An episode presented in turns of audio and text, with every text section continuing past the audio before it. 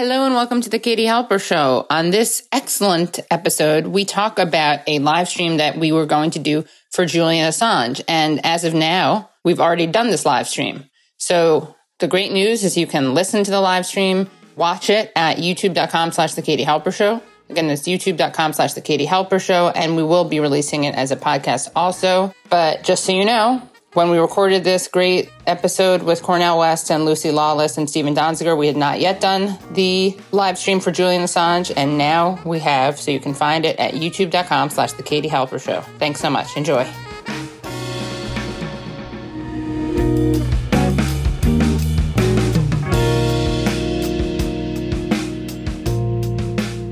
Everyone. You're listening to The Katie Halper Show, and I'm your host, Katie Halper. If you like the show, please leave us a five star review on iTunes. And as always, remind you that this show could not happen without the support of our listeners.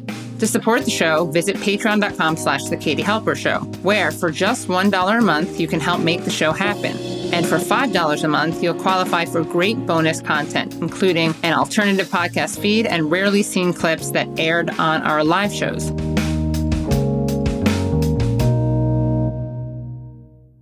Hello, hello, hello, hello, hello, and welcome to the Katie Halper Show. So glad to be with all of you tonight. We have an amazing show for you. We have uh, joining us Steven Donziger, the human rights and environmentalist lawyer who has been persecuted and prosecuted by Chevron for daring to sue Chevron and win uh, for Chevron's poisoning of the water in the Ecuadorian Amazon. We're also going to be joined by Lucy Lawless, who is a fearless activist and, of course, actor.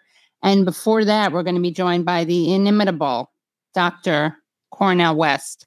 But before we bring on our guests, I just got to say hi to, to Leslie Lee. How's it going, Leslie? Oh, it's going great. So happy to be here as always on the Katie Halper Show. Huge, huge uh, show tonight. Amazing guests as always.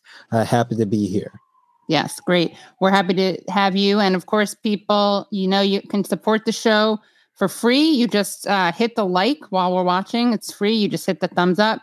You can also, uh, of course, share the stream, you know, on social media. Just put it out on Facebook, on Twitter. Make sure people come by to catch these shows and also subscribe. And to do that, you hit subscribe and then you uh, do the bell. And that way you'll never miss any of these great shows, if I do say so myself. They're not just me, so I can say that.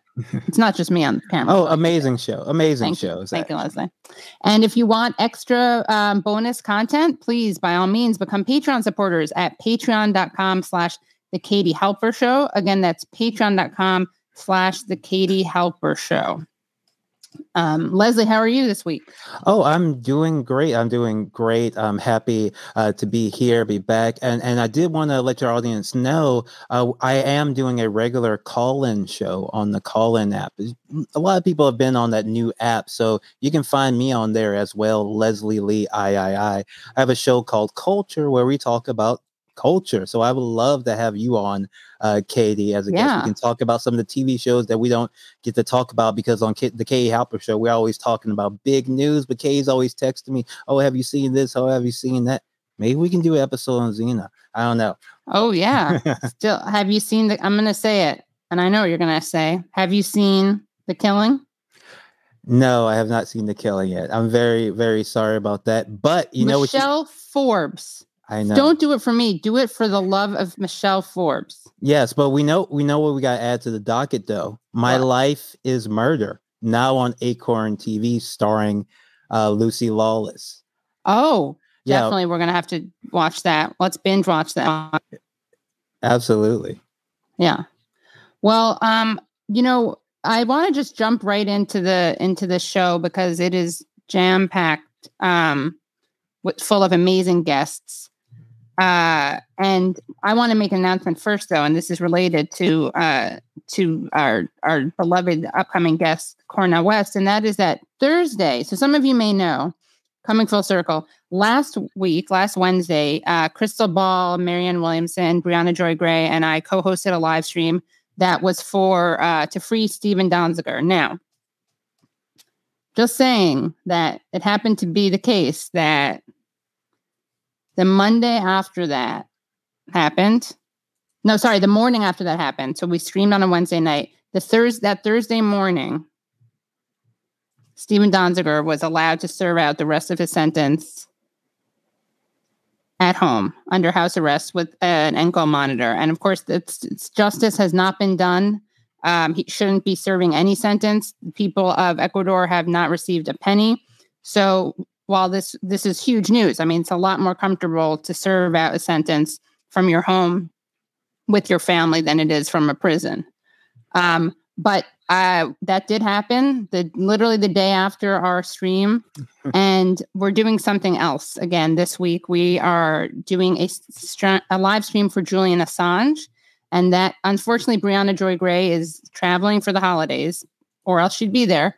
But uh, Briahna Joy Gray, uh, Marianne Williamson, Krystal Ball, and I are joining forces with Kyle Kulinski, and we are doing a live stream for uh, Julian Assange to free Julian Assange. And one of the people who wanted to come on that but couldn't make it was our follow the next guest. And so I decided that why not just have this extremely amazing guest who I want to have on my show um, on, and thus thus was born the Tonight Show uh, with brother Dr. Cornel West.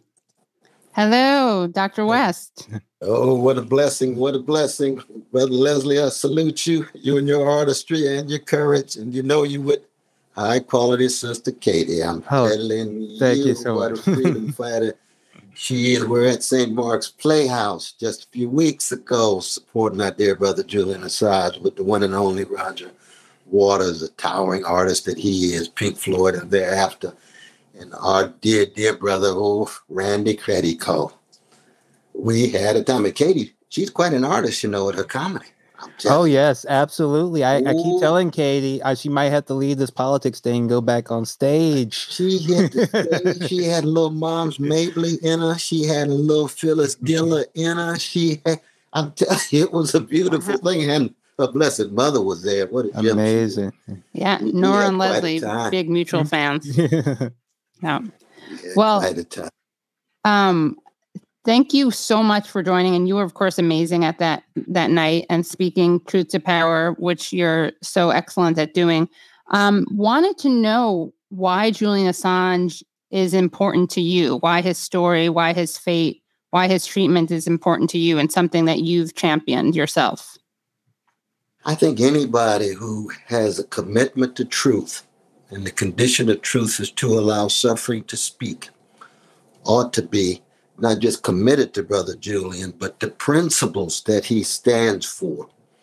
What we are witnessing is the criminalizing of basic journalistic practices. We are witnessing the prosecuting of a journalist who has simply exposed lies and told truths about crimes of the American empire. And an empire, you know, it, it believes it can say and do anything without accountability. So, so you get Biden on the one hand sitting up there at the summit of democracy, and Brother Blinken uh, on the other, Secretary of State, talking about we believe in free press. Quit lying. You don't believe in free press. You believe in free press relative to your interests, relative to your power. Just be honest about it. You can be hypocritical, don't be gangster. Mm-hmm. I mean, the least thing you could do is be candid in that regard. And the sad thing really is where's the New York Times? Where's the Washington Post? Where's the LA Times? Where is the journalistic establishment that claims to have commitments to freedom of press, claims to be libertarian?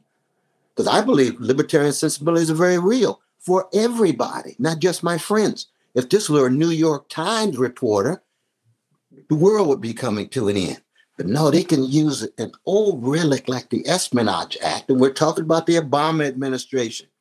We're talking about the black face of the American empire with all those smiles and poise and so forth, smashing truth telling. We want to be honest about this. Then we get a gangster Trump. He does the same thing. Now we get Biden. He does the same thing. Oh, we see this is structural and institutional, not just personal no matter who's head of the empire, they don't want truths to be revealed. And there's a direct connection between lies and crimes mendacity, and criminality. And all we, we, we say is allow the truth to be this put forward and allow the truth tellers to be free. That's all. And this is true across the board. Actually, it cuts across ideology. I mean, if they were doing this to right wing folk who would expose the truth, they ought to be free too. Right. You know what I mean? If Tucker Carlson disclosed the crimes of the American empire in killing innocent people with drones, I'm going to support that brother, even though I'm agreeing with him about 2% of the time. It's a matter of principle here. But unfortunately, most substantive journalism in America is dead. Thank God for Katie Halpern show, Amy Goodman show. I mean, we got a few them, you know what I mean? We got a few them that's still trying to be real about this thing. You know, the Tim Blacks and Ben Dexters and uh, Black Agenda Reports and, and so forth. There's some truth tellers out there. Basic journalism, mainstream journalism coming out of so many of these universities, dead. It's just well adjusted to injustice, well adapted to the indifference of the precious human beings who are being killed, especially the innocent ones by US drones in the name of the American people. How sad. How sad. And by the way, Mar- Margaret Kimberly, who you mentioned, you mentioned the Black Agenda report. She's going to be joining us on Thursday night also. Oh, great. So Oh, yeah, yeah, Margaret yeah. And actually, it's interesting you mentioned the right wing, left wing, bipartisan nature of this because something we're doing on this stream on Thursday is actually having guests from both sides of the aisle because uh, liberals certainly aren't talking about it. You have people, some people on the right, some people on the left talking about it. And so we're going to have um, Glenn Greenwald's going to be on, Saagar Enjeti's going to be on. It'll be a, a really interesting, I think, meeting. You, you recall at the National Press Conference in June, we were with Brother Julian Assange's precious father and brother. Yeah, None of the press would show up. right. Not Yeah. One, And- we had Brother uh, Blumenthal was there, Max Blumenthal, yeah, friend of show. Brother Max, and then we, of course Brother Randy was there. He's he's consistent freedom. Right. also going to be on the show. Yeah. And he'll and- be on the show as well. And Gabriel Shipton, who is um, Julian's brother, and um, also Stella Moris, who is Julian's fiance, will also be on the show. And I pre taped with Daniel Ellsberg. He, he did a great interview on that. So, Brother Ellsberg. Oh, that's another grand truth teller, Yeah. freedom fighter, putting his body on the line. Absolutely. Yeah, so it's really shocking because during the Trump administration, what we saw in the newspapers was democracy dies in darkness. There's nothing more important than subscribing to the New York Times. And you have this clear case where you have a consistency, as you said, between multiple administrations, Democrats and Republicans. It seems like if the media was serious about their statements, even about themselves, they would be all over this because they could say, like, we're standing up to every single politician out there who are united uh, in suppressing this truth that we all published, like the New York Times, the Washington Post, uh, the UK The newspaper. they Guardian, the Guardian. Eagle, the Pais, yeah, they all these used this material. They published it. It was it was on TV. It was on CNN. It was on That's ABC. That's exactly right, though, brother. What you say is so true. I mean, I think the sad thing is is that the uh, um, you know the neo-fascists are escalating every day. You know, to voter repression and uh, gerrymandering and the uh, the lies being institutionalized over time. But so much of the neoliberal establishment is actually contributing to that kind of vicious movement because they're losing their legitimacy. They're losing their authority.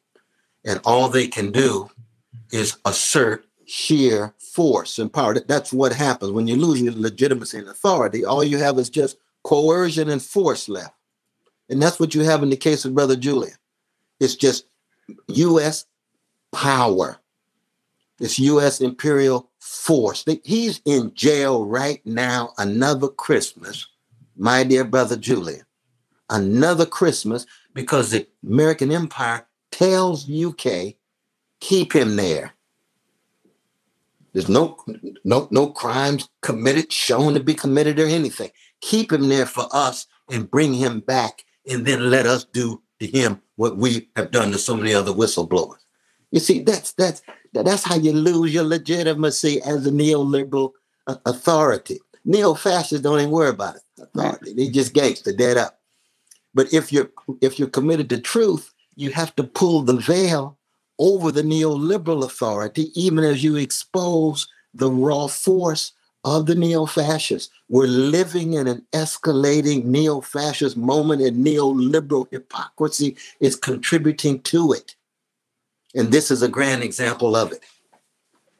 And I can't get over the fact that Biden, I mean, I keep making this point with, I mean, I don't need to make the point to you, Dr. West, that Obama is mighty, mightily pro- problematic.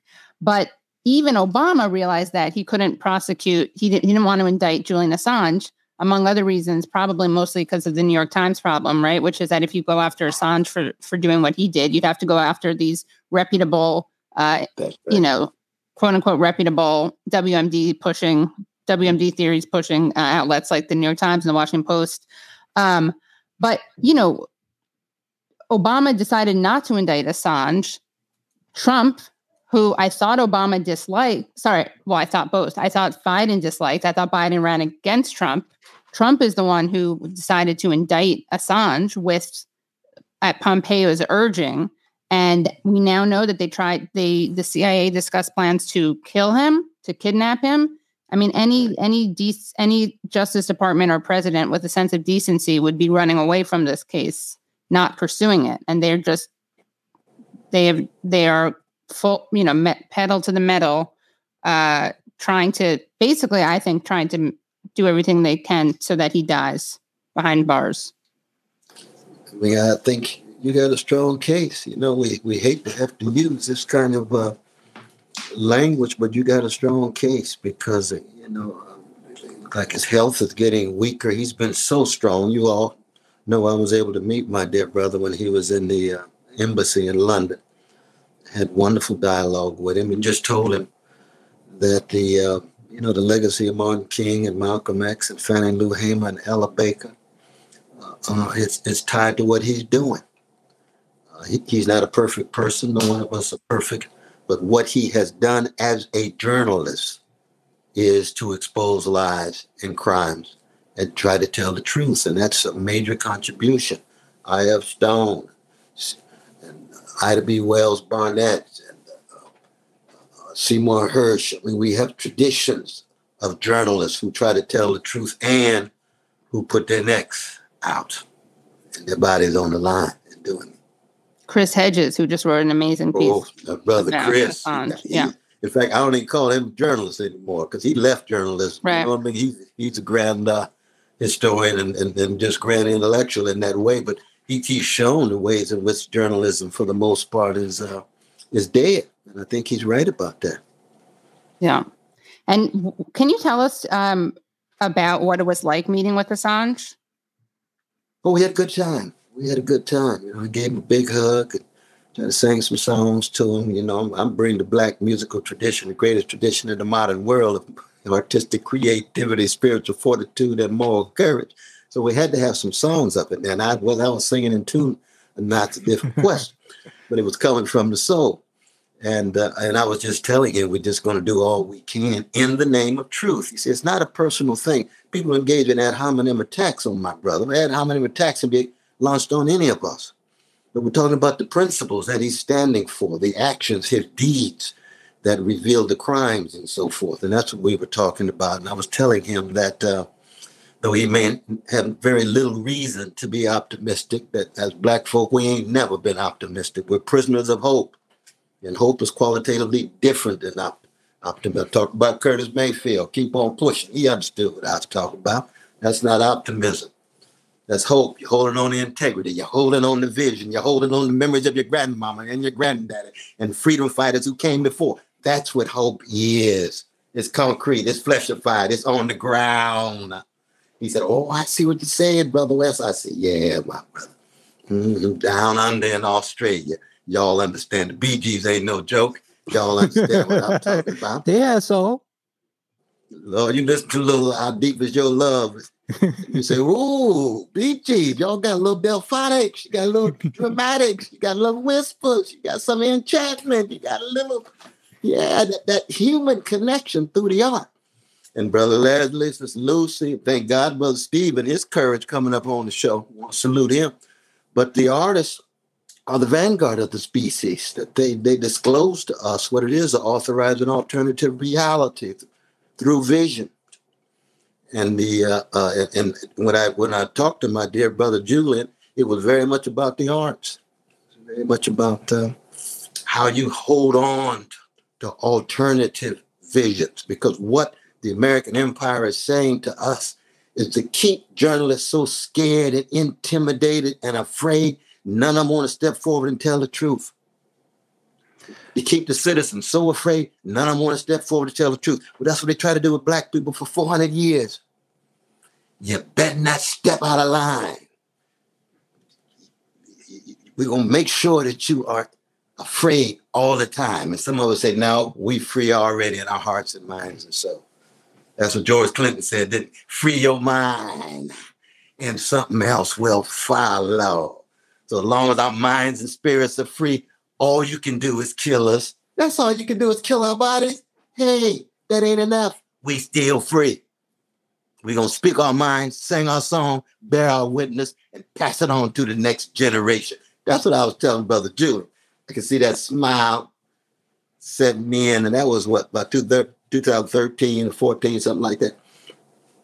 And uh, we've been saying the same thing to him, but not just him, but all of the great whistleblowers and freedom fighters, not just in the American empire, but all around the world all around the world, these structures of domination and mechanisms of oppression need to be resisted with style and a smile. And um, just wanted to ask you because you're here. First of all, thank you for what you just said. Everything you're saying is so moving and so right on. Uh, what are you working on next or now? Right now, you know, I've got the Gifford lecture that I'm giving University of Edinburgh in Scotland, which is, you know, these prestigious lectures that John Dewey and William James and Alfred North Whitehead and others have given. And so I've, I'm really, uh, I'm not really underground because I'm still very, very much alive and so forth. But I'm, I've got to write big manuscript and give these, uh, give these lectures now. You know, but the important thing is free brother Julian, in the name of freedom of press, in the name of democratic determination of everyday people, in the name of truth, justice, and I would add beauty, and as a revolutionary Christian, the holy.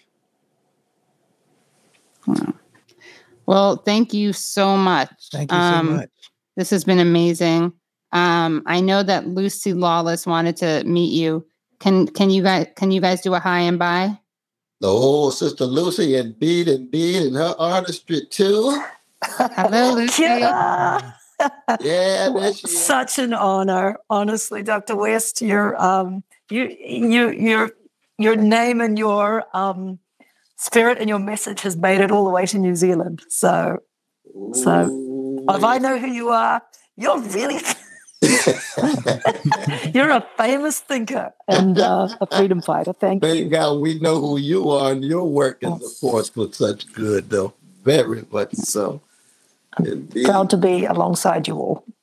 Oh, wow. And also, someone just put gave a very generous donation, Landrew Landrew, um, and suggested Cornel 2024. So I guess you have a presidential run ahead of you. but I'd fear for your safety. Always on the run for truth and beauty and goodness and the holy. I'm forever. I vote for that. Yeah, that's right. The Gap well, Band say, "Keep on running, keep on running." Well, thank you so much. Um, and I know Steven wanted to meet you, but you know, you gotta what is it? You snooze, you lose. so we can't keep Brother Cornel all night. Blessing, get a chance set eyes on you, brother. Thank you so much. Thank you so much. Wonderful to speak with you. Thank you so much. Indeed. Salute the work you're doing, though, man. The younger generation too. yeah, really. No, yeah. it makes a difference. Well, thank you so much, um, Dr. Cornel. Um, and uh, we will see you next time. I'd love to have you back on. We have so much to talk about. I, Leslie, we should do a Black and Jewish pop culture segment. Oh, absolutely. With, with I would love That'd be deep. Little Stephen Sondheim and Barbra Streisand with, with Curtis Mayfield and Aretha. Yeah. Let's do it. That's deep. That's deep. Sister Katie, love you, love you. Thank Love you. Thank you so much. Bye. Well, that's very, very cool. Very Yeah. cool. Isn't that cool? I mean, Amazing. both I both it's cool for everyone involved. This is such a great show tonight. I mean, our guests are just amazing. Leslie, I see you grinning ear to ear. Let me Grinning ear to introduce. ear. Do you want to introduce our guest? Yes, absolutely. Okay. You may know her from Xena Warrior Princess or Ash versus Evil Dead or Battlestar Galactica. They are an actor and an activist currently starring in My Life is Murder on Acorn TV, currently in season two. Lucy Lawless, thank you so much for joining us on the Kay Halper Show. What a pleasure. Lovely to know you, Leslie. And Oh, Kate, And of of course. course, to me, you are all of those things as well as a fearless activist and champion, uh, environmental activist, uh, fearless champion for the environment and for the uh, indigenous people of Ecuador, who, as we know, have had their water poisoned.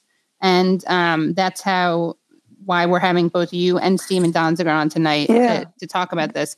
I think he's getting his camera set up, but I'm very happy to have you uh, some alone time with Lucy uh, Well, before we get sure. that big guy. Shall I set the scene for the people that, because I went to meet the people Yes. of Lago Yes. Agrio. So just for those who, who weren't on the other night, um, sorry if I'm repeating myself, but this is who Steven's fighting for. So I traveled these four and a half hours from the main city over the foothills of the Andes into tropical, um, the, the Oriente, so the you know the eastern part of the province, and it's the beginning of the Amazon. And this is where uh, uh, Texaco, who are now Texaco Chevron, um, set up a city to uh, build all the, the pipes and the planning, the architecture for the infrastructure for uh, extracting oil and then pumping it back. So you see these ugly pipes are running all along the road for uh, just as far uh, along every road. You know, there's these massive pipes, right? And um, in order to save money at three dollars a barrel, they decided that they would just let's not line the pits for all this carcinogenic waste. Let's just pour it into the jungle, and then when those pits were filled, they they just hosed it straight into the rivers.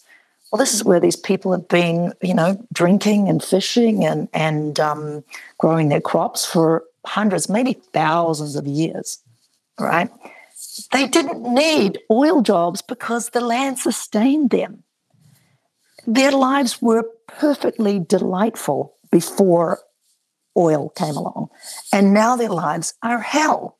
So we've all benefited from, um, you know, burning their oil and causing massive climate change. That's another side of the story. But what has been left to them is land that will grow nothing. You dig down three feet, and there's basically diesel, sandy kind of this poisonous loam. No plant with roots deeper than two feet will grow there. So, plant sort of these inhospitable grasses might have grown over some of this area, but it's absolutely um, it cannot sustain any kind of crops. You cannot uh, fish, use fish farms there. You know they've been doing that for a really long time. They're really good at it, um, and now they can't they can't drink, they can't bathe, they are catching water. But nevertheless, even though they're using rainwater to drink with, I met two young women who, at 13 years old, developed um, lymphatic cancer. Um, you know, the one of the mothers has stomach cancer. There's uterine. There's skin cancers. There's um, nervous system disorders. Kids are being born um, with horrible skin conditions, and this is all from the water that is, or from exposure to um, the oil and the contaminants which are in the soil and eating any food which may grow there. I, I, I can't imagine that they how they manage that. But um, nevertheless, the cancer rates are off the charts, right? And these people, you go and you, I met this young woman with lymphatic cancer, and she's now 19. And you think, wow, this girl's right out in um, this impoverished land and, and she's, um, you know, not doing well. But and she tells you, oh, no, no, I'm, I'm, I'm doing great in politi- poli sci at um, the university in Quito. But when she's sick, you imagine this you've got a 13 year old daughter who's really sick. And how the hell are you going to get four and a half, five hours over the foothills to a clinic? You know, these people are thumbing lifts while going through chemotherapy, for example. It's so inhumane what has been dealt out to them, and the fact that uh, Chevron will not even pay for the cleanup because this settlement of 9.5 billion will barely cover the cost of remediation. No money goes to the people who have already lost family members. No money goes to that those two young women who want to be poli sci students, for example, and um, just need to get through this chemotherapy in, in hope that they have a normal life expectancy. But um, these people have all the potential that our children have, and it's been taken away from them because Chevron wanted to save three bucks per barrel in not lining these pits. It would have been bad enough had they left lined pits, but the fact that they just uh, allowed it to enter the um, the water table and poison these people in perpetuity uh, with no compunction and no penalty is absolutely appalling. Everybody should be appalled. So these are the people that Steven went to fight for.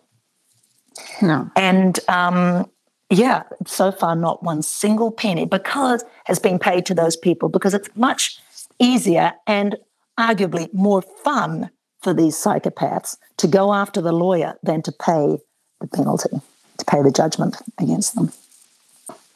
Well, thank you, Lucy, for all that you've done. And we're going to bring in the person who you just mentioned.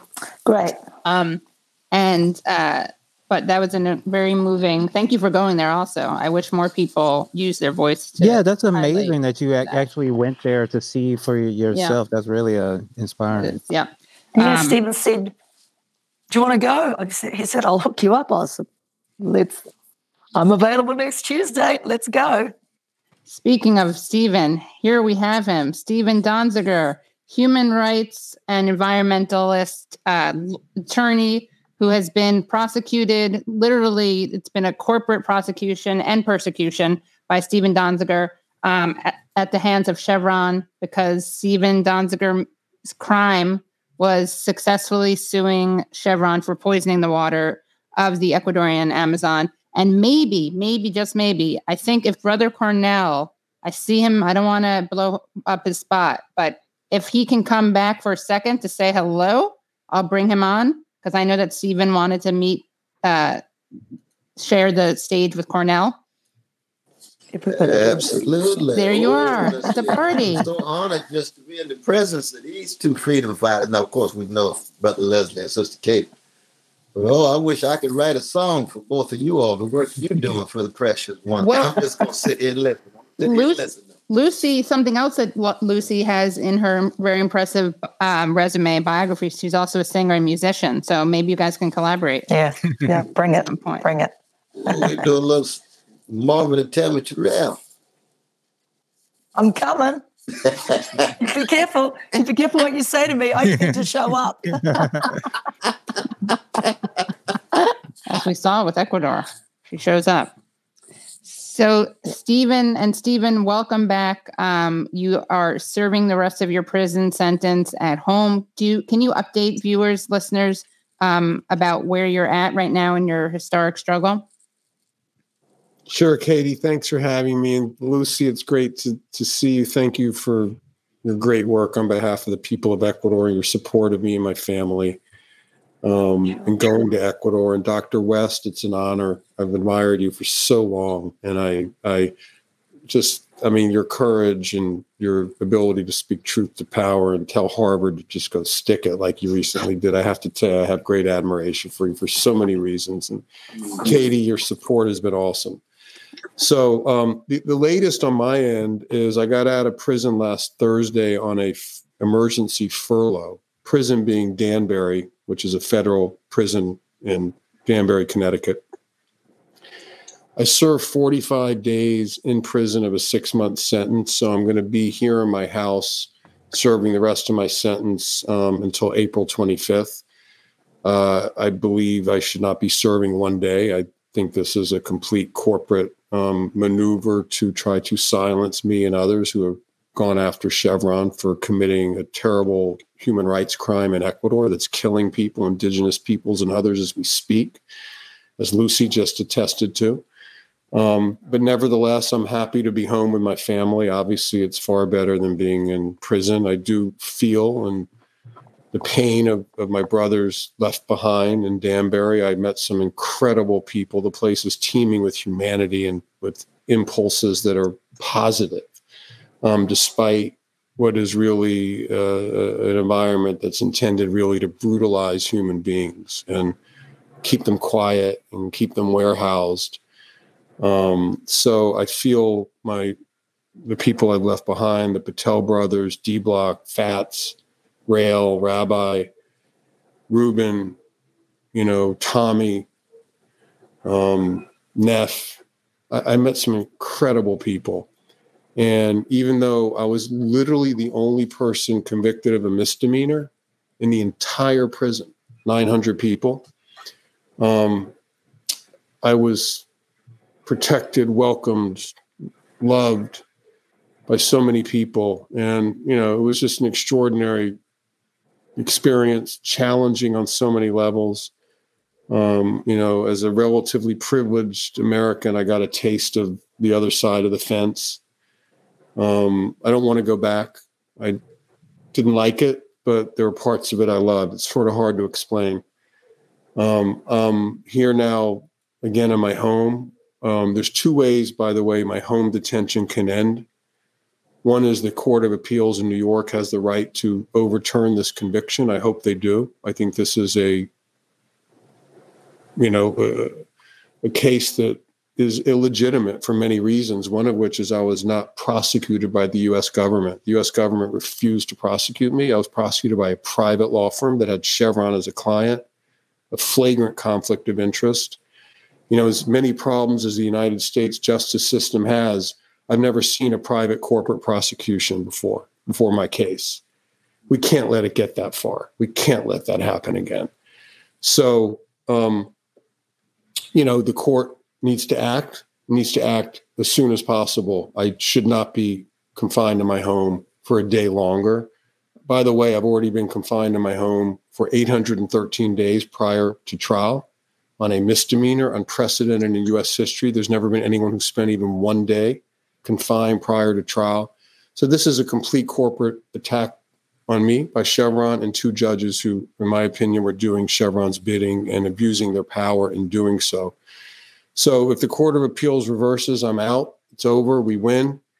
Um, you know, and also I'll point out the United Nations Working Group on Arbitrary Detention in September issued an extraordinarily important decision calling on the US government to release me immediately and to pay me compensation for the arbitrary deprivation of my liberty as retaliation for my human rights work on behalf of the people of Ecuador. So, you know, I'm I'm in a state that I've never honestly felt before. You know, I fought my whole life as a lawyer for people, for human rights. Um, tried to do it quietly, you know, get results for individual clients. And this thing just blew up to a point where I've become this, I think, this symbol of something much larger. And it's dangerous, which is again uh, attempts by the United States government, the judiciary, and corporations to to silence those who do the critically important frontline environmental justice work to save the planet, to help people, to help indigenous peoples. Um, and it's a playbook. It's a new playbook. They executed it against me, you know, moderately successfully. I mean, I am out. They wanted me to be in longer, but they did achieve some degree of success. And we have to really notice it, pay attention, put a pin in it, and make sure we do the things to prevent it from happening again to anybody else. I mean, yeah, you've you've been disbarred for one thing. Your the judgment has not been paid. Uh, I mean, I'm so happy for you and your family that you are able to serve this sentence at home. Uh, that should not be, you know, made light of. It's an incredible, amazing a- accomplishment. but it is scary because it's also, you know, you shouldn't be serving anything. You're the people of Ecuador should not have to wait for the compensation, which, as uh, Lucy pointed out, is is not is nothing. It doesn't bring back any. I mean, you can never bring back lost lives, but it doesn't pay for any of the. It's not even for damages. It's for cleanup, right? Um, well, that's ex- that's an important point. I mean, just so you know, the case was first filed in U.S. courts that included, you know, cleanup monies and individual compensation for those injured.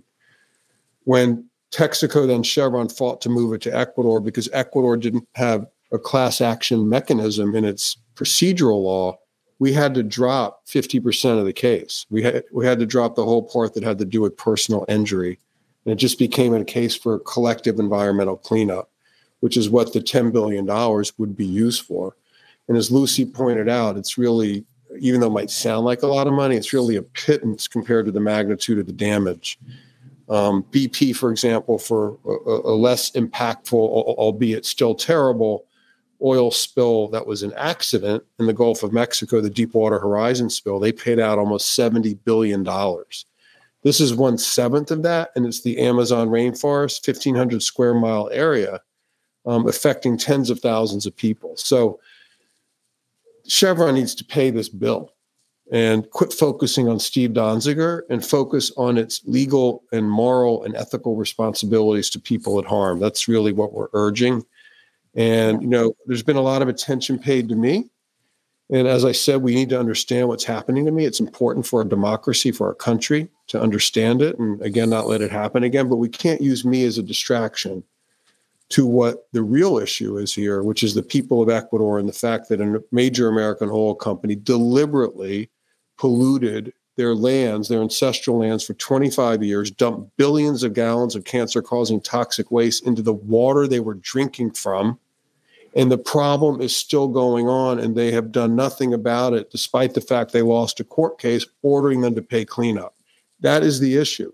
Chevron committed crimes in Ecuador against indigenous peoples and farmer communities, and they are refusing to comply with court orders to pay damages. The issue is not Steven Donziger. Do, uh, Steven, do you know about how much they profited from their Ecuador operation over those 25 years? We estimate around $25 billion. Uh, but now, they, they still are, right, Steven? They still are because Texaco's been folded into Chevron. They're still benefiting from those oil res- extraction points today, correct? Well, so so they operated there from 1964 to 1992. Okay, they were in a they were the exclusive operator. They they ran 400 different well sites. They had a partner in Ecuador State Oil Company, and they split the profits. But um, Texaco was the sole operator and designed and engineered a system to pollute. It was their responsibility and their you know their design and their execution.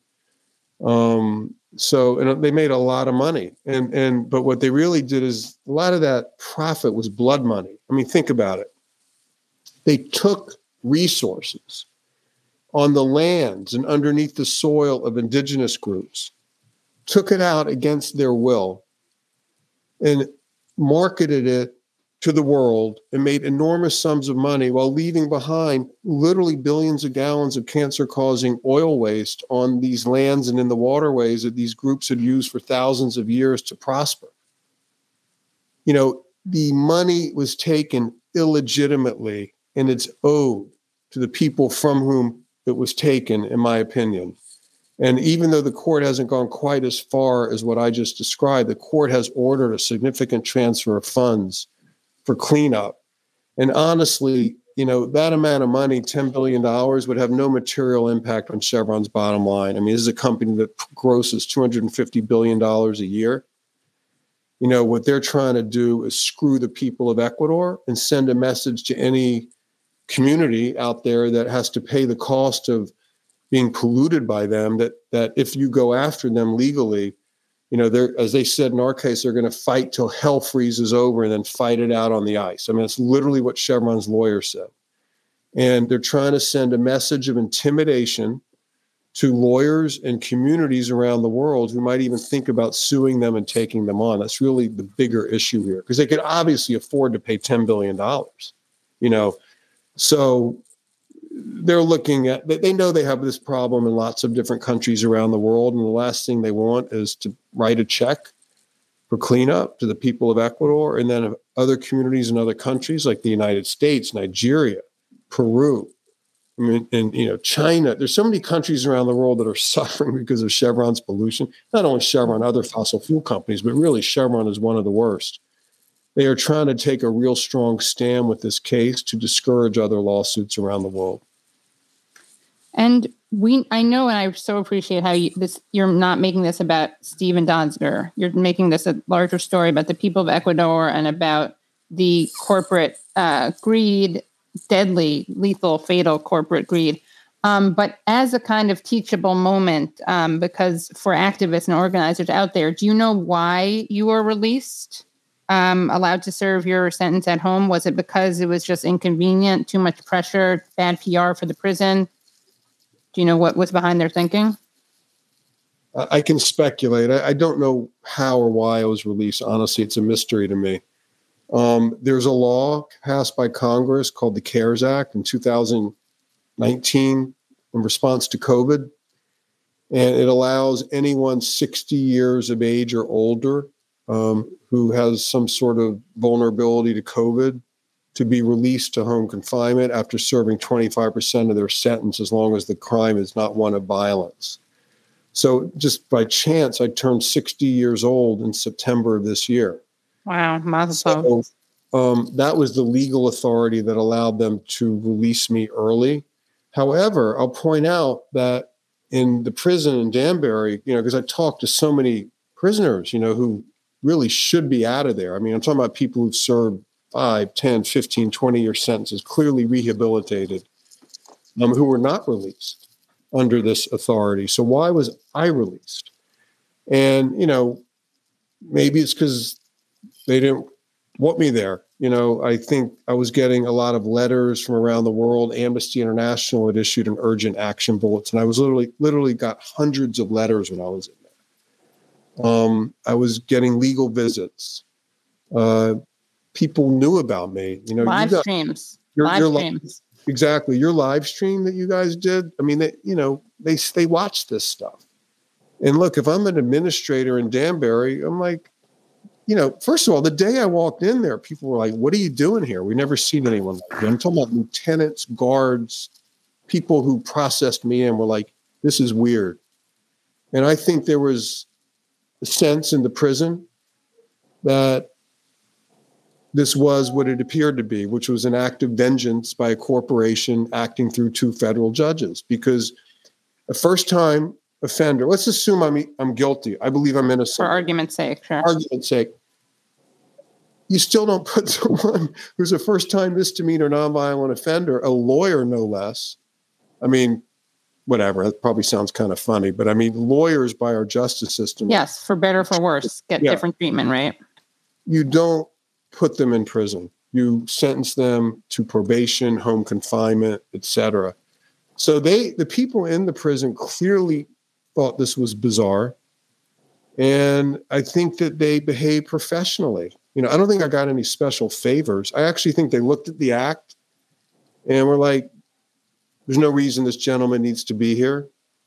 We can maintain our custody of him at home. It's safer for him at home. It's it, there's no reason we need to use up a bed. The prison, by the way, was really overcrowded. That's another point. Um, and I think they made a, an appropriate decision based on their policies. What was the food like? Because I know that um, I don't remember if you said this on a podcast. Uh, said this to to someone. I yeah what was how was what was the eating like there? Terrible. Well, well what do you think? i'll give you i mean i i, I was look it's prison. You lost some weight there right? Yeah it's prison. I don't expect great food. Um but i don't expect scraps. Um look the food there was not enough food. That's the bottom line. It kept everyone on edge and the system in prison was kind of just super weird in this sense. Like you couldn't get enough food. So everybody's like always a little bit hungry. And then once a week, they let you go to the commissary to buy your own food with your own money at prices that are at least 30, 40% above what you would get in a retail store, like high prices. That the prison then takes the profits uh, from the inmates who buy food because they're hungry because they can't get enough food in the chow hall um, and uses that money to fund stuff that should be funded normally, you know so, and, and also in the commissary is mostly junk food and and not healthy. I, I couldn't get a vegetable for 45 days other than on one occasion someone brought me a carrot from the kitchen. And it was a big carrot and I nursed it for 10 days. I take like two bites a day of the carrot. And I, I I'm I like to eat healthy. Um, I couldn't get vegetables. Um, there's no lettuce, there's no salad. Um, in the when they would serve vegetables, they were all like out of a can, like industrial cans of green beans and just overcooked. And it was tough, man. The, the, the diet is really bad. And I did lose a significant amount of weight. Yeah, Steven, you mentioned some of the stories you have of the other inmates. Could you uh, share a few of those? Who were some of the people you met in there? Wow. Um, I would say, as a general matter, everyone I met had a story that made me feel they were being dealt with unjustly. Okay. And I'm talking about people who openly admitted to committing crimes, who had sentences that were insanely long.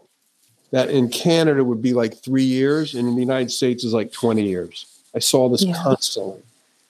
And, you know, to give you one example, I'll give you a couple. I mean, you know, one is there were these two Canadians there, brothers, who um, they had MBAs. They had run a, a business in based in Montreal um, that was somewhat competitive with PayPal. It was like a, a, a, a payments online payments business, and they were very successful and they ran afoul of licensing authorities in California because they relied on a partner there. The license to do what they did got withdrawn. They didn't know it. They kept doing it. And the feds went after them for violating this really obscure statute about doing financial transactions without a license, which in a normal country would be a civil penalty. They got three years in prison. Three years in prison. And that's sort of on the bottom end. Then there were people literally with 30, 35 year sentences in my low security prison. Give you an example. Literally in the cell next door to me was a young man who had spent, he was 37, and he had spent 18 years of his life in prison from 19 to 37, and he had about another 10 or 12 years left. Hmm. He was convicted of murdering somebody at age 19 in a small town as part of a gang. It was a gang murder. And he told me his whole story. And he basically was like a scared kid. He was a member of a gang. Someone threatened to kill him. He felt like he would get killed unless he killed this person. And he did. You know, now, obviously, that's a heinous crime. But, you know, after 17 years, I can tell you this is one of the most kind, rehabilitated people possible. I would trust him with my own kids. Okay. He does not need to spend another 10 plus years in prison. He's been there 17 or 18 years and he should get out.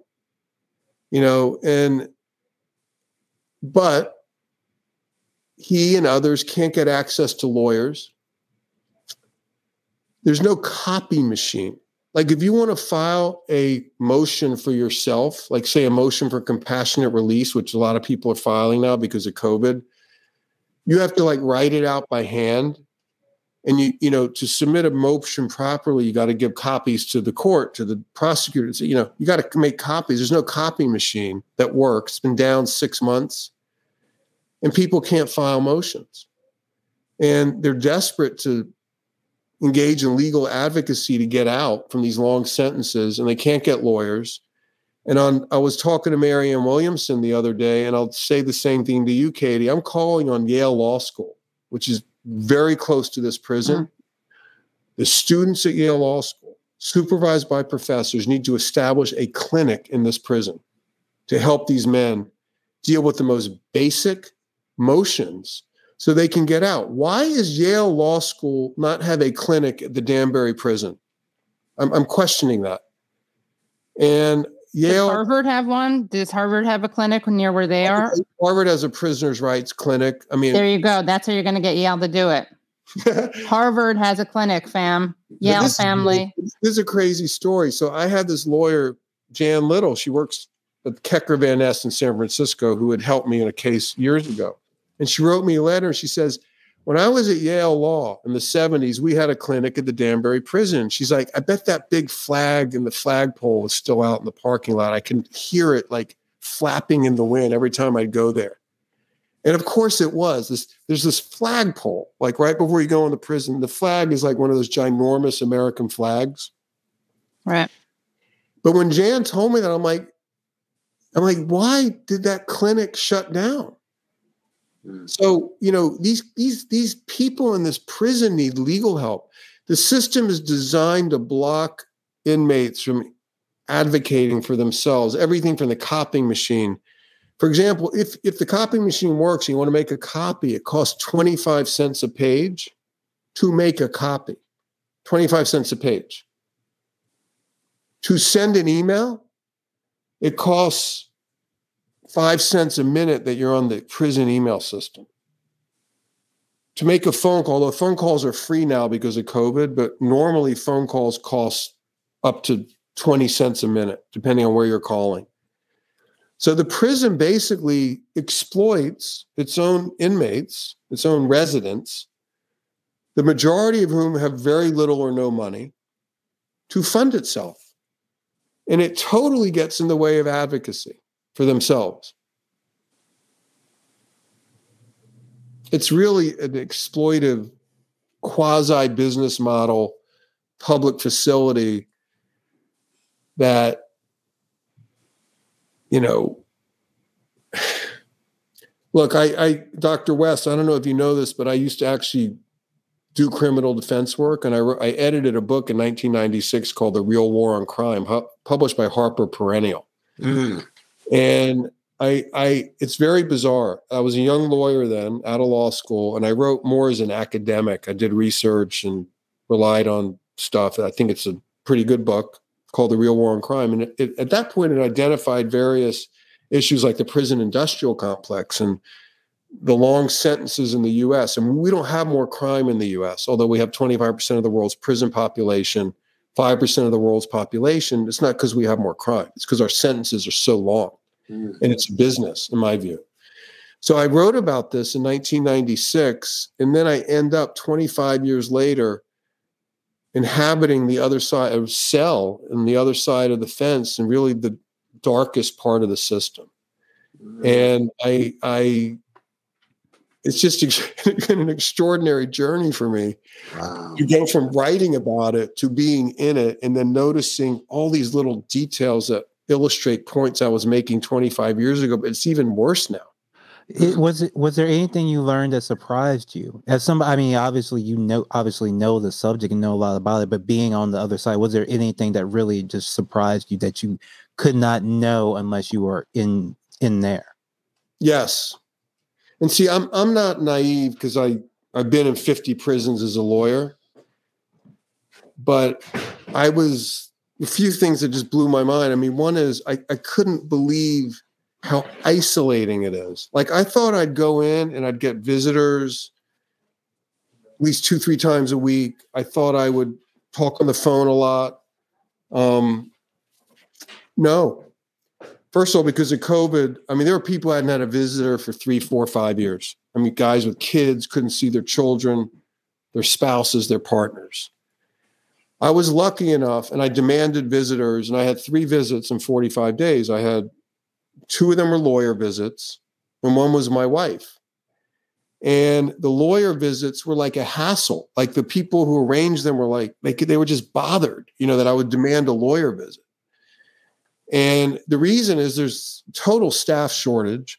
They, they don't prioritize visits, they don't prioritize contact with the outside. And it got really, really lonely. And the other thing is, there's no inflow of ideas. Okay, there's no internet access, which is very unusual because in many state prisons you have internet access. Okay, there's no internet access allowed. That cuts off online education. I mean, how many universities around the world now offer free college degrees online? Couldn't access that. Um, and then because there's no lectures, there's no, you know, you basically sit around and socialize with the other people there. And then the stories start to kind of repeat themselves because people are just talking about their own experience in the prison for the most part. And you end up kind of living off your own fumes. And, the, you know, and now, having said that, there's a, there's a tremendous amount of camaraderie, humanity, support. You know, it's another thing I didn't expect. There's more respect for each other on the inside than people have for each other on the outside. I, I can't even tell that is so true, guys. Like inmates, I hate the word inmate, the residents have respect for each other. I, have never seen such respect. I mean, I'm in a unit, I'll, I'll leave like my towel by mistake in the shower. I mean, I was leaving stuff all over the place. I couldn't focus. People like, hey, you left your towel in the shower, you know, or I left, you know, my notebook. I was keeping a journal, you know, up in the TV room. Hey, is this yours? I mean, people would just go out of their way to give you your property back. You know, um, people were very respectful of each other's space. I mean, there's very little physical space to be alone, to think, to get privacy. There's no privacy. So if there's a little bit of space, like, hey, do you mind if I go sit with you? Do you mind if I go over here? I see you're there. Do you mind if I read a book in this chair? Um, extremely respectful environment, supportive. Inmates help each other craft legal briefs and they share information. Everyone's rooting for each other. For example, when I got word I was going to get released, I had like just that last evening I can't tell you the number of people who hugged me, came up to me, we're so happy. Oh my God, we're so happy you're getting out of this H hole. That's what someone said to me. And people are genuinely happy when someone leaves. And people are very supportive of each other in the process of advocating to get out. I mean, it, I'm still processing this experience. Uh, I'm, I'm humbled by it and I'm astounded by it. And you know, I don't know what it all means. I need to take some time and really think about it. I, I, I feel the pain of my brothers inside. And I was only there 45 days. Oh my God. I mean, Neff, 17 years, you know, the conversations we had. You know, I was I've grown up with every privilege a man could ask for. You know, I went to Harvard Law School. No disrespect to Harvard. This guy grew up with almost nothing. And we the way we communicated and shared those realities. And, you know, I plan on trying to talk to his lawyer and help that gentleman get a fair shot to cut his sentence short because it's a waste of taxpayer money and it's a waste of a human life but not just him. There's so many people in that position. So it was just an extraordinary experience on so many levels. And it's with me, and I'm not turning my back on it. You know, I'm not at all. I wonder if they were afraid that you were you offering like legal advice to the people you. No, I mean I made it very clear. I mean, first of all, I was a lawyer, and people figured that out pretty quickly. Um, but remember, because of Judge Kaplan and Chevron, I've been disbarred in right. New York. I'm not a lawyer, although I have 30 years of practice experience as a lawyer. I'm, I'm no longer a lawyer. And even if I was, I wouldn't go into prison and do that. It's not, it's, I made it very clear to people like, look, I'll hear what you have to say and give you my opinion, but it's not legal advice and I'm not representing you. And, you know, but if I started going down that road, I, it's all I would have done. I mean, there's so much need and demand, you know, for that kind of service. Which again, I'm calling on Yale Law, Law School. Yeah, oh, we're going to make a thing. We'll make a hashtag. Shame on Yale. So, Steven, if you get when you get exonerated, will you be reinstated as a lawyer as a as a part and parcel of that motion? Or I I hope. I mean, I'll, I'll say this: I was disbarred based on a ruling by Judge Kaplan without a jury. I never had a hearing to challenge what I would argue are his false findings of fact against me that were never reviewed by a jury by an impartial fact finder. So I was disbarred as part of Chevron's attack. Um, I have not been disbarred in a second jurisdiction, the District of Columbia, although I have been suspended there. But I am hoping to get my law license back um, after the dust settles. Uh, I'm not going to obsess about it. I'm not going to overly focus on it, but I'm hoping that out of all of this, the, the movement we're seeing to really expose the unfairness of this process, that I will be able to get my law license back. Yeah, good. We want exoneration, reinstatement, investigation into the circumstances, and and most of all that they start that they pay that judgment.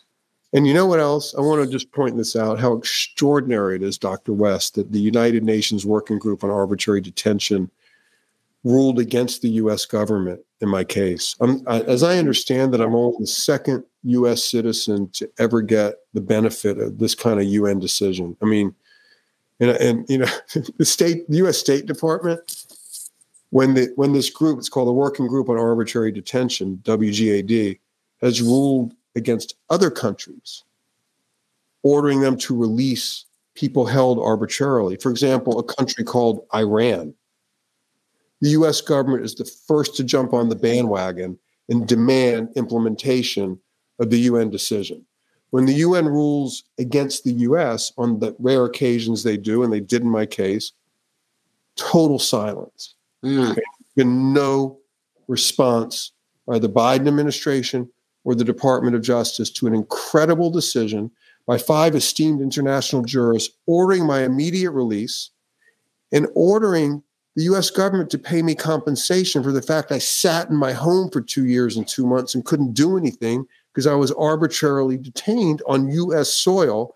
And not even my own congressman, Jerry Nadler, would even visit me or acknowledge it. And we found out his son works for a Chevron law firm. But the point is the same month, though, this, that all happened in 2018, Steven, because I looked into it. He got hired the same time that um, Gibson Dunn, uh, Presca uh, came on board, right? Wow. 2018. Yeah, so, not, there's no accidents here.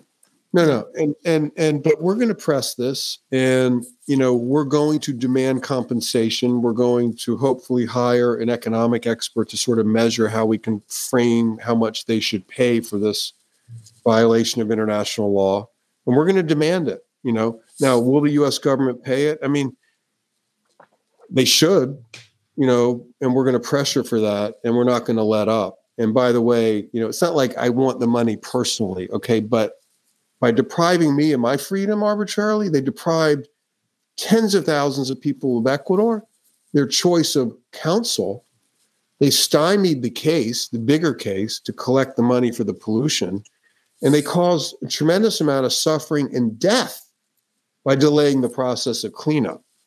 So we're going to be pressing this and obviously pressing for enforcement of the judgment so that the the more important issue, as I said at the outset, which is compensation to those dying in Ecuador right now for this pollution, it, you know, that needs to happen. It needs to happen soon. And Dr. West, do you have any comments or questions? Want to make sure you have a chance to. Well, yeah, I'm just I'm just so deeply uh, overwhelmed by both my dear brother's eloquence as well as his example. And uh, it's just another uh, reason, you know, why we fight. Make sure that that light inside of him and us is never crushed by the powerful thinking they can intimidate us in such a way that we defer, that we kowtow. And uh, this is this is what is so profoundly uplifting about your words as well as your deeds, my brother. Now you can get my private uh, communications with Sister Katie in terms of any support I can Thank you for you in terms of you know fundraising, a letter, or singing a song that me and Sister Lucy get together on. You know, but whatever it is, and it, whatever it is, you just let me know, though, brother, because uh, uh, it's it's it's it's it's tremendously inspiring and empowering, and yet at the same time, um, well, we are up against some Goliath-like um, forces, and they are mighty, but they are not almighty. Yes, and they're not That- invincible. That's the crucial thing to keep in mind, and Hmm. carry the spirit. You know, with the with the brothers in the in the prisons. Now we were just talking about brother Chris uh, Hedges. He and I talking Rahway Prison. I've taught prison for fifty one years, going back to Norfolk when I was there in college in Cambridge uh, at Harvard. Uh, Mhm. with with the brothers, and then been teaching in prisons ever since. So it's nice to be multi-contextual to make that move from Harvard, Yale, Right. to the prisons all in every year. So you it keeps gives you a sense of different realities. Same humanity, rich creativity and intelligence. Some of them having a death sentence inside the prison. Each and every one of us having a death sentence in space and time. Yeah, very true. And you know, Brother Hedges, his books were in the prison library. Some of his books, Mm, and you know, the work that you've done, he's done, so many people have done around this issue is inspiring to me, and informs a great deal of my thinking. I'm, I'm hoping, by the way, I mean, I don't want to get ahead of myself, but I, I wrote every day and I, I, I got to like look back at what I wrote. I think there's a real story in my brief stay, my 45 day stay. Um, I, I had a very kind of,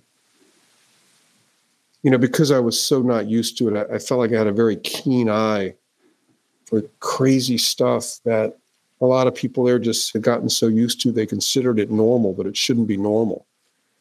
And I'm hoping to write about it in some way, shape, or form. we highly encourage that.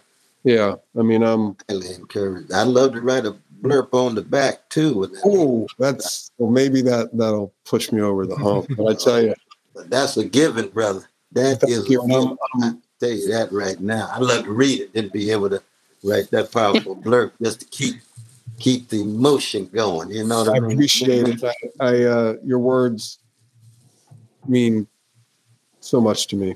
I mean, I the crazy thing is like I followed you for so many years, reading your stuff and seeing you on various, you know, platforms like this or, or the regular TV, and I'm honored to be with you in this moment. And let's let's do it again because we we, we have a lot to talk about. No, absolutely, absolutely. I had a seven thirty event, but I, I'm so glad I got a chance to push that back because I got a chance to stay and get in on all of this rich spirit and powerful witness and beautiful smiles, especially around holiday season. with So many people fading away and and dying and getting crushed, that we still got our bounce back. Hmm. That's the key. That's the like like like like like I'm gonna just point out like Lucy Lawless showed up at my door about two months ago. I never met her. I kn- I know she's famous, but I never heard of her because I don't. I'm just so removed from pop culture these days.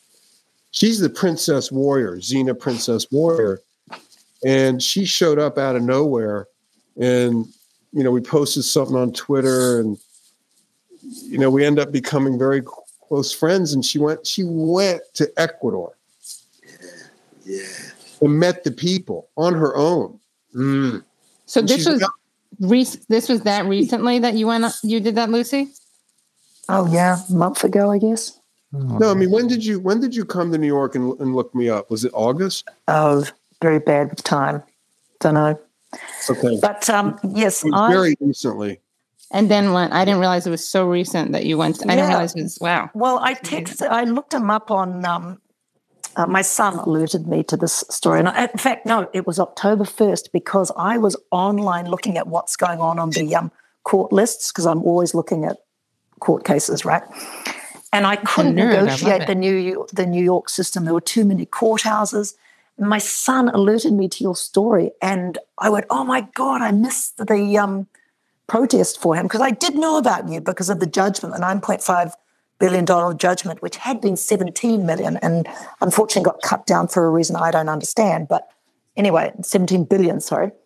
Um, anyway, I looked you up on Twitter and it said follows you. I was like, oh my God, he follows me? How's that possible? Because I'm an old time um, activist against Shell and Chevron and everything. Anyway, um, I DM'd him and he said, Oh, come on over. I was like, okay, I showed up. But then you're immediately in the um, in in the Stevens world, and it's it's a fascinating place to be. You know, it's a pretty, it's an exciting place to be because it's it's it's the crucible, isn't it? You all understand that. You know, when you're working on something that is in line with your spirit and your all your beliefs are fully engaged, you get a lot of energy. You get your bounce. That's right. That's You get your right. You got to keep your balance. That's good. I like that. That bounce going. That's it. Yeah, because it feeds you, nourishes you. You know, Yeah. you know, and like you know, Katie, I met recently, and she's been incredibly supportive of the people of Ecuador and David. I mean, you know, it's just amazing how people are stepping up, and I, you know, I'm humbled, and I'll say this before we part ways tonight. Um, you know, in Danbury, the prison, you know, obviously there's a lot of people of color. Most of the people there are people of color. Um, in Ecuador, where Chevron polluted, 98% of the victims are people of color, indigenous peoples and farmers. Um, these injustices are connected. Mm, And, you know, the, the, the corporate pollution and the benefits certain companies and individuals get politically or monetarily from warehousing people of color in U.S. prisons, it's all connected. Let's not kid ourselves. that's right. And, you know, for me to go from the Ecuador issue, which mostly concerns indigenous rights, to the U.S. prison issue, which largely concerns over incarceration, focus primarily on communities of color, the distance is not that far. It's actually a short distance. And, you know, I, I, I let me be clear. I don't want to romanticize prison. It's, it's hard. It's tough. It's brutal. I don't want to go back to prison if I can avoid it. But having been forced to go there, you know, I'm a better person for it. I think I'm more sensitized to certain things, and I hope to be a better advocate for those I care about going forward as a result of the experience. If that makes sense. That makes a lot of sense, my brother. So yeah, let us know how we can support the cause. We what we need to do to make sure that Chevron pays up. Um, but even then, it's it's like they'll never be able to get back the lives that they extinguished just through their pure greed. Um, but we want to know how we can support that. Um, I also wanted to just come in kind of full circle. I know Steven, you're joining us on Thursday for our Assange um, stream, right, Marianne? Right? I'm not okay. You did. Um, and Cornel was going wanted to join but wasn't free, and so we're going to be using some of this conversation for that. But the, what reminds me of that is how you're talking about the kind of implicit um, inherent racism of this system, and you know Julian Assange, who's behind bars and who they're really trying to to kill behind bars. You know his he revealed among the many things he revealed was that collateral murder video and you're it's just so permissible to kill Ira- Iraqis to kill people in the Middle East. That the fact that this person revealed that video and he's the one behind bars none of the people who actually shot down civilians have faced any time in jail much like with the CIA torture program the one person to pay any price at all is John Kiriakou, who is the one person who exposed it. I mean, we just live in such a an inverted world. It's so topsy turvy. And you, of course, Steven, were the one person to pay any price for the injustice that you helped expose and tried to help compensate. It's just so your your story is inspiring and it's also we have to keep going for you and for all we have to free all political prisoners also. Absolutely. Well said. Absolutely. Absolutely. Who do we contact first? What's the call to action? Well, for Stevens? On my end, please go to our freedonziger.com website. I mean, remember, I'm not free. I'm still detained. I'm, I'm, as I sit in my home right now, I'm under the custody of the Bureau of Prisons, just to be clear. Um, and we need resources to you know, Chevron has used 60 law firms and 2,000 lawyers against me and my clients. And we have a great group of small group of lawyers, but we need resources. So if you can afford to pitch in a little bit, go to the website, freedonziger.com, even if you can't sign up for the campaign. We have, by the way, 40,000 people who've signed up over the last couple of years around the world.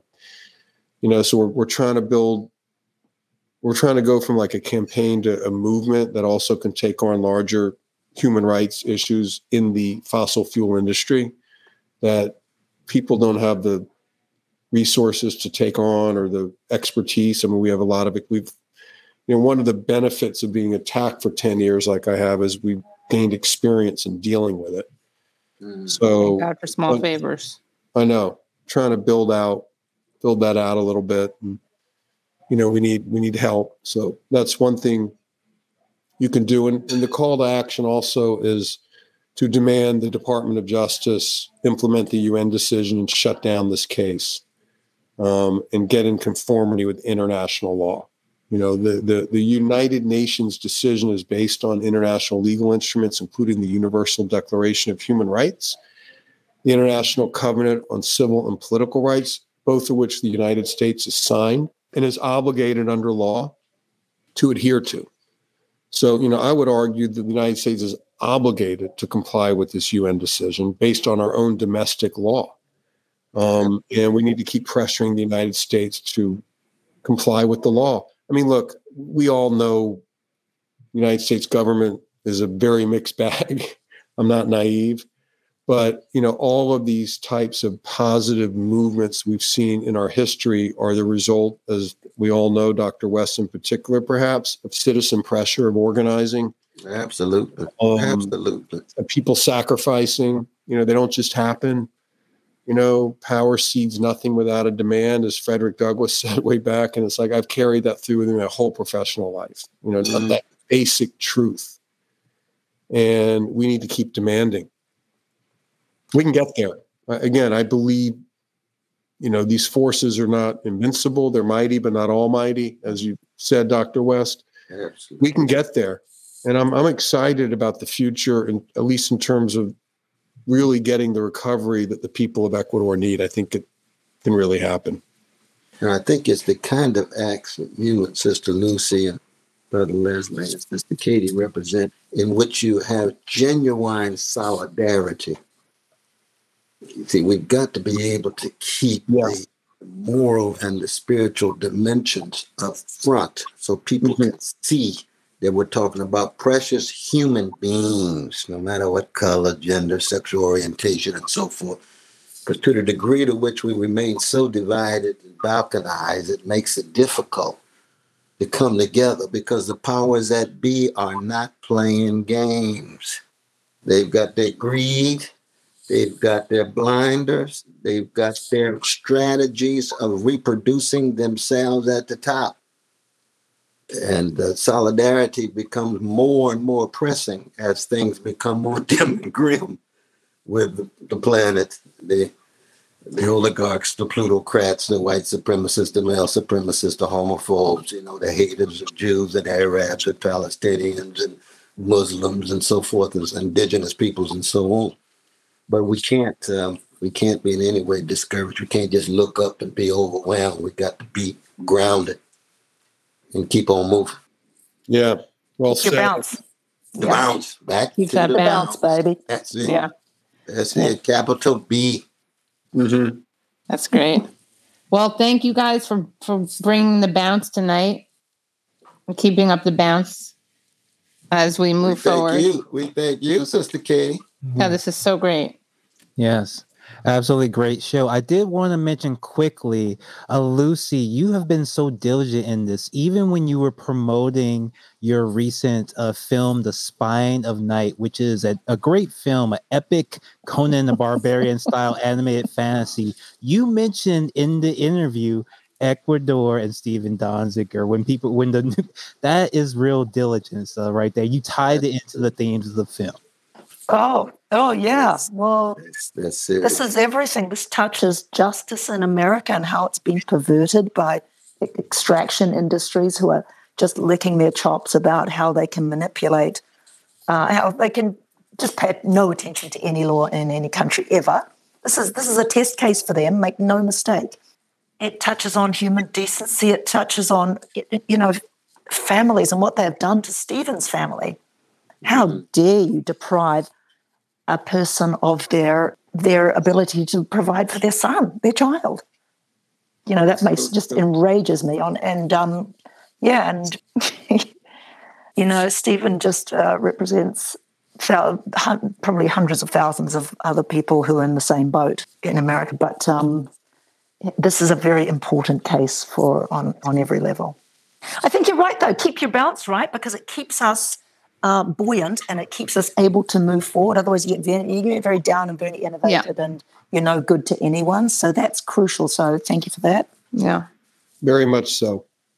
I mean, I didn't really truly understand solidarity until I was in this position. I felt nothing but solidarity from so many people around the world. And oh my God, does that make makes all the difference in the world? It allows me to get up every day in this situation. It's now been two and a half years and feel pretty good.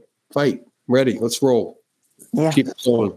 exactly right. And for people who haven't followed this story, I always think this is a stunning quote. It's not going to be very bounce inspiring, except maybe will inspire some infuriated bouncing. But uh, the judge who sentenced Steven said out loud in her decision, Donziger has spent this the last seven years, seven plus years, thumbing his nose at the U.S. judicial system. It seems that only the proverbial two by four between the eyes will instill in him any respect for the law. It seems that hmm. only the proverbial two by four between the eyes will instill in him any Malice. respect for the law.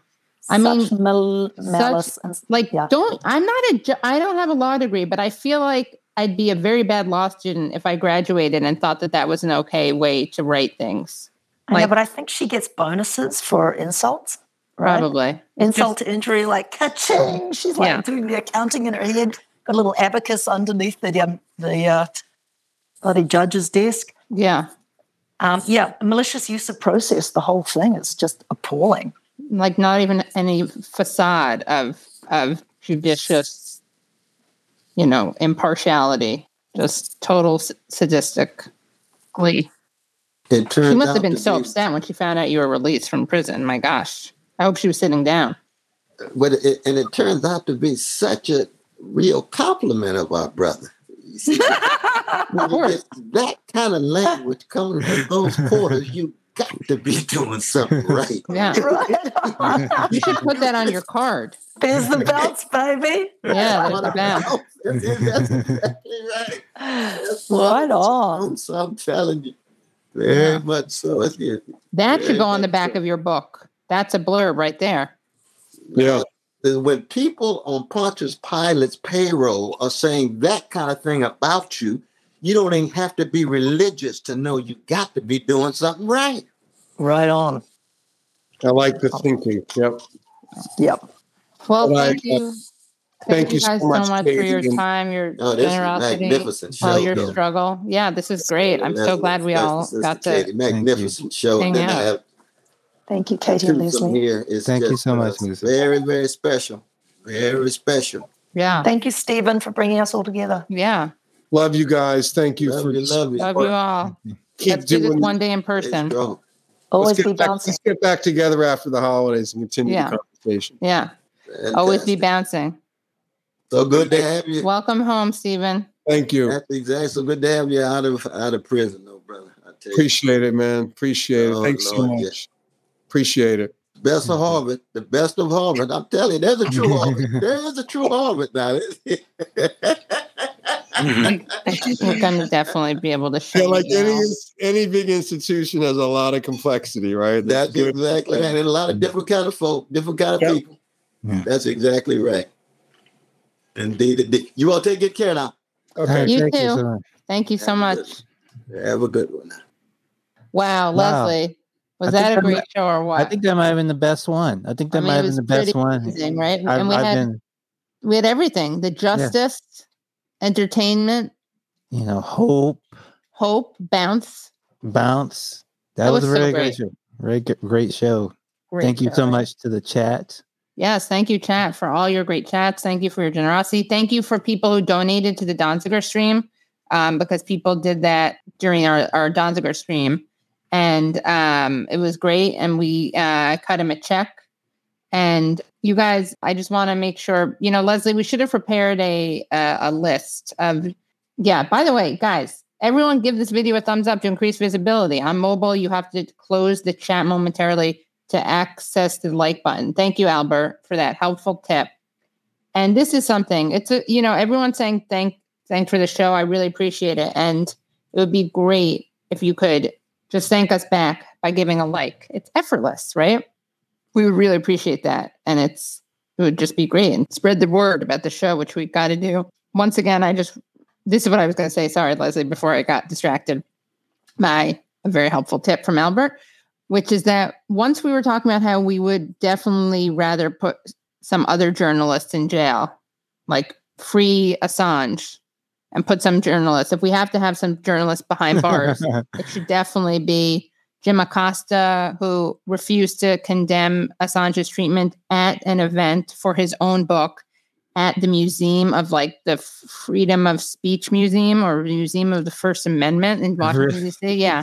at the Freedom of Speech Museum. Yeah, like he wouldn't he said he couldn't he couldn't you know he couldn't give a statement he'd have to look into it it's pretty simple guys pretty simple you just the only thing to say about assange is free him free Yeah. assange and daniel ellsberg wants to free him everyone respects daniel ellsberg pentagon papers as they should respect him so it's kind of uh, conceited and and arrogant and um, ignorant to imagine that you know more about what makes um, a brave person Or even just a journalist. Yeah, Even just right. what is journalism? right That's the only real yeah. question. That's all the real question.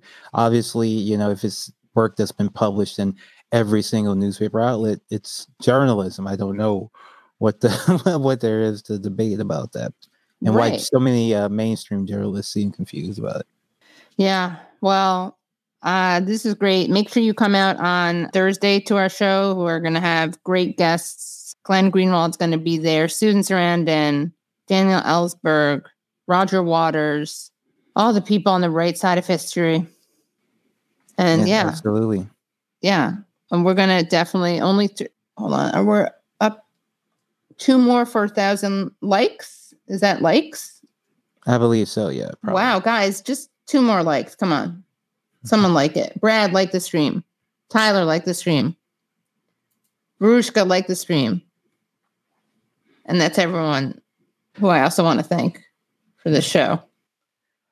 Okay, it looks like we got to a thousand. Oh, what time? Um, yay, we have a thousand likes. Uh, I didn't see Mehdi Hasan's backhanded defense of, of Assange, but um, the the stream is 7:30. Okay, 7:30 p.m. Thursday. Thursday, December. I can't believe we're in December 16th already. It's going to be December 16th, 7:30 p.m. at youtube.com slash the Katie Halper Show. Krystal Ball, Marianne Williamson, and I, and Kyle Kulinski, we're all joining forces. Bree would be there if she could, but she's traveling for the holidays because we did. Briahna Joy Gray was, of course, part of our great stream last week, which may or may not have freed Steven Donziger. I I kept mean, it you're one. You're one for one so far. One for one. Oh my God. If we get Assange out, and thank you very much, Brian, we're one for one. So it's 7:30 p.m. EST, 7:30 Eastern Standard Time. And it will be at youtube.com slash the Katie Halper show. I already made the link. So it's already in my in my, you know, under the Katie Halper show playlist. and it's going to be a great night. Anything else, Leslie? Anything you want to talk about? Oh, I just want to mention uh, you can check me out on Struggle Session, patreon.com slash struggle session, or you can also check out my new show uh, on the Call In app. It's only on iPhones now, um, but we're talking about different culture. I think we'll do a show tomorrow night. If you're into wrestling, I think we'll I'll do a show after. There's a big wrestling show uh, tomorrow night. I think we'll do a, a call in show after that. If you want to talk wrestling or politics, Katie, we're going to have to get you on I know. talk about one the of these shows that we've been Yeah. that we've been talking about. We actually did. I have you. I watched a little bit of the new Sex in the City. Have you seen? that? Oh, and just like that, or whatever yeah, and just like that, it's kind so of a good name. yeah, and it's kind it's kind of funny because they is so negative on the characters. Like they understand, like everyone who meets them hates them, and it's like first of all, you're not woken off enough. Second of all, you're corny as well. Like they can't win on any level. Uh, it's so it's a at least the first couple episodes. I'm sure it'll all work out, but so far it's been a pretty uh a pretty in- interesting revival because most of these revivals are about nostalgia, and this one is about actually all the characters on the show were kind of were pretty awful people, and no one would want to be around them Right. uh, now. Very different uh, show. so you kind of hate watched it. No, it's a good show. No, it's I uh, no the new season, the new stuff Yeah. is good because they're criticizing the old stuff. The Ah. old show was is o- okay. I still think it's kind of funny, but it never really absorbs the idea that the characters are bad. I see what you're Speaking saying. speaking of, I've been watching a lot of Curb lately. You know, I'm so behind on Curb, but uh, Mm, talk I- about. I mean, Leon is basically like a co-main star. Talk about black Jewish, Jewish, you know, solidarity. solidarity. Like he's just always. uh, He's like basically have his show. wow, that's great. I gotta watch it. I I didn't watch. I didn't even watch the. I stopped watching like before the Seinfeld reunion happened. Oh, so you're way behind. way behind. Yeah. I mean, Larry, he gets worse every year. The last one, he was trying to take a Klansman outfit to the dry cleaner. is obviously as as a Jewish person, he bumped into a Klansman uh, coffee and he spilled it on his, you know, his new whites, and it was like, you gotta get this clean for me. Like, I it- yeah, I'm a white supremacist, but still, we have a basic rules of society have to function. And Larry David ends up agreeing, and he convinces the dry cleaner who is also Jewish to agree. It's so it's very wild. Ah, oh, I gotta fun. watch that one. That Yeah. sounds really funny. Yeah. I've been watching Succession, which I know I'm like so behind. Oh, I'm just on the first season. Oh, it gets. I found it. I got. I, it was really hard for me to get into the first season, Yeah. even the second one, but the third one I really liked, and I think I'm gonna go back and watch. Oh wow, yeah. yeah. And um, what else is there that I'm watching? I still would like you to watch The Killing. I know you keep reminding me. You of got to Killer. watch it. Do it for Michelle gotta watch Forbes it. I gotta watch it. I gotta watch it. I love Michelle Forbes. and Sharp good. Objects. Sharp Objects too. Yes, thank you. Oh, and a true story. You got to watch a true story. A true story. Oh yes, yes, yes. That's one I want to see. Have you seen Yellow Jackets? See, that's your type of show. And No, I've already been? Oh, it's really you really like it. It's about these teen girls who they were like um a volleyball team, I think, really good. But they cra- they're playing. They get up on a they're on a small plane to some big match, you know, some state national match, and it crashes in the woods, and they end up forming some weird cult and killing each other. But then the survivors end up leaving the island and going back to their re- regular lives. But they didn't tell anybody what really happened. Oh my god! Did And you so now- did you just spoil it? No, no, no. That's like the premise. Oh, that's that's the premise. prem- Got it. Okay, good. premise. Yeah, we've all seen what Mary Stone. We even talked about it. Oh yeah, yeah. show. Good show. Good show. Yeah, good show. Yeah, we had a bit of a moral debate about it though. The- oh, oh about whether the kid was guilty. I forget. Oh no, whether or not. Well, don't say, guys. If you're watching this on a delay, go get. I don't know how to warn against that, but no, about the mora- and I'm not going to give it away, but about the morality of what Oh, she did. oh, I say she was bad on many on many counts. She never dealt. She needed to blame herself more for certain things, less Yeah, for certain things, and mo- and more for other things. Yes, yes, yeah. She does not escape the ace uh, a cab uh, label. But hey, I actually wanted to mention Lucy's show. She's only she's an ex cop private investigator. So hey, Oh, there you perfect. go. So you don't have to wrestle with your your propaganda feelings. no, Yeah. and it takes place in uh, Australia and the U- and the New Zealand. So I mean, they didn't literally start as slave catchers. Right. So maybe not. different. Yeah. Well, you know, one day we're gonna have to go on tour, hit New Zealand, Australia, Oh, absolutely. I love it. international tour. Yeah. All right. Well, this was amazing. And um, can we watch one thing before we close out? Oh, absolutely. All right. I, I watched this with Matt Taibbi the other day, but I think it's worth watching because, well, there's a couple things. Let's see. You know what I love watching, right? Is um case study QB. We're going to do some case study QB watches. thinking about what wins elections and not in deep blue district. I think that it, it is um, a time for uh, some you know careful thinking about what wins elections and not just in deep blue districts where a Democrat and a liberal Democrat or so-called progressive Democrat is going to win. First of all, we don't know what the state of the map is going to be after all of the redistricting. It appears as though the Republicans in a number of states are doing their best to eliminate um, as many seats that Democrats can be uh, competitive in.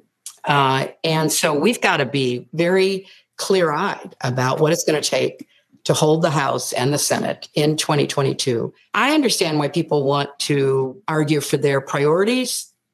That's what they believe they were elected to do.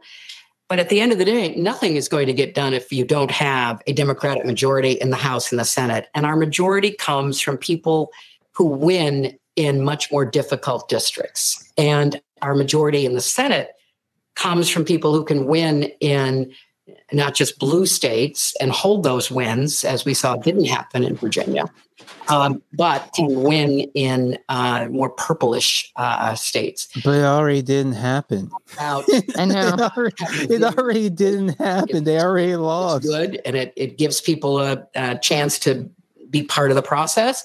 But at the end of the day, it means nothing if we don't have a Congress that will get things done and we don't have a White House that we can count on to be sane and sober and stable and productive. Oh, Hillary. Oh, Hillary. Um, I don't know what to say. They they lost in Virginia. Those weren't far left. I like, know. candidates.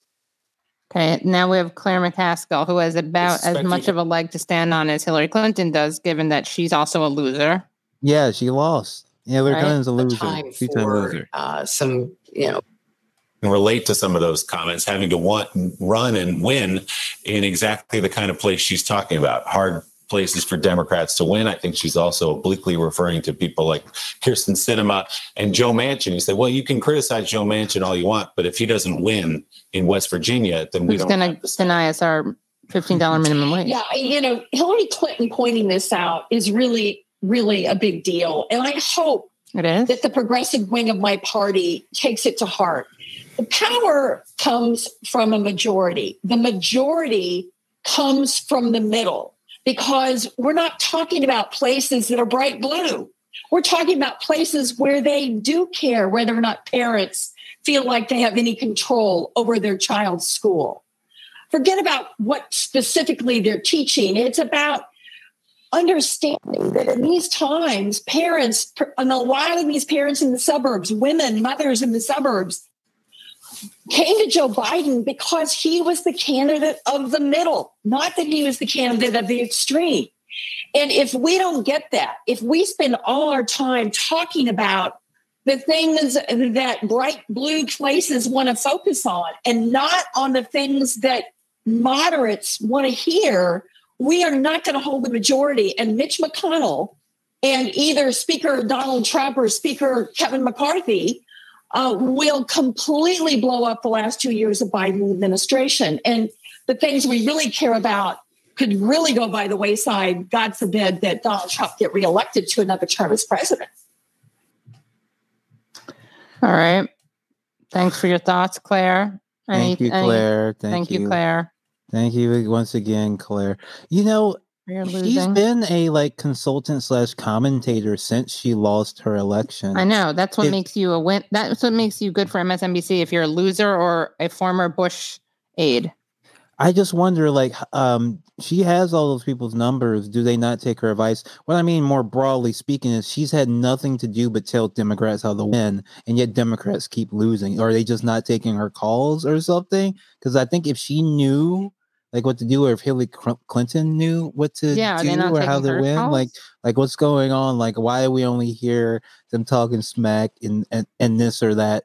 You know, VC funded brand new outlet that they're in, uh, right? Isn't like wasn't that Hillary Clinton? Video? Was it from like Masterclass or something? Well, I know she's oh, resil- she's doing a masterclass now. Yeah, yeah, Oops, I didn't mean where she like- reads the speech she would have given if she Oh had won the election. What the most pathetic thing I've ever heard in my entire life. That's just so pathetic. Great. so a that almost People have to pay for that? her. Yeah, you have to pay for it. How Imagine the cost? kind of masochist who would pay money to to. I mean, there are a lot of people who are obsessed with Hillary Clinton, as we know. I mean, it's people who just like her a lot. I guess. Like, I mean, that's what masterclass has just become. You p- people with a little bit too much money, like a dentist or something, that goes and pays like a bunch of money to get like YouTube videos from someone they like from a, from their favorite YouTuber instead of it being like you know I don't I, I don't know any of the YouTubers that drop instead of it being Hassan for for Right. for say it's uh Hillary and you're paying for like and you and since you're like upper middle class you pay fifteen dollars a month instead of like doing the Twitch subscription. It's basically the same thing. It's Twitch for bougie people. It's, uh, Bougie, bougie Twitch. Got it. Okay. yes. That's crazy. Well, anyway, this has been great. Leslie, thank you so much for for joining tonight. I'm glad you could make it. And um I will see everyone here. I'll see you Thursday, uh, December 16th at 7:30 p.m. We'll be freeing Assange Oh, with absolutely. Marianne Williamson, Krystal Ball, Kyle Kulinski, Glenn Greenwald, uh, M- Margaret Kimberly, friend of both shows, friend of the Struggle Session and the Katie Halper Show. Um, uh, Gabriel Shipton, who's Julian Assange's brother, uh, Stella Moris, his fiance, and many, many, many more. Bye, everyone. Good night. But And make sure you become Patreon supporters at patreon.com slash the Katie Halper Show. Again, that's patreon.com slash the Katie Halper Show.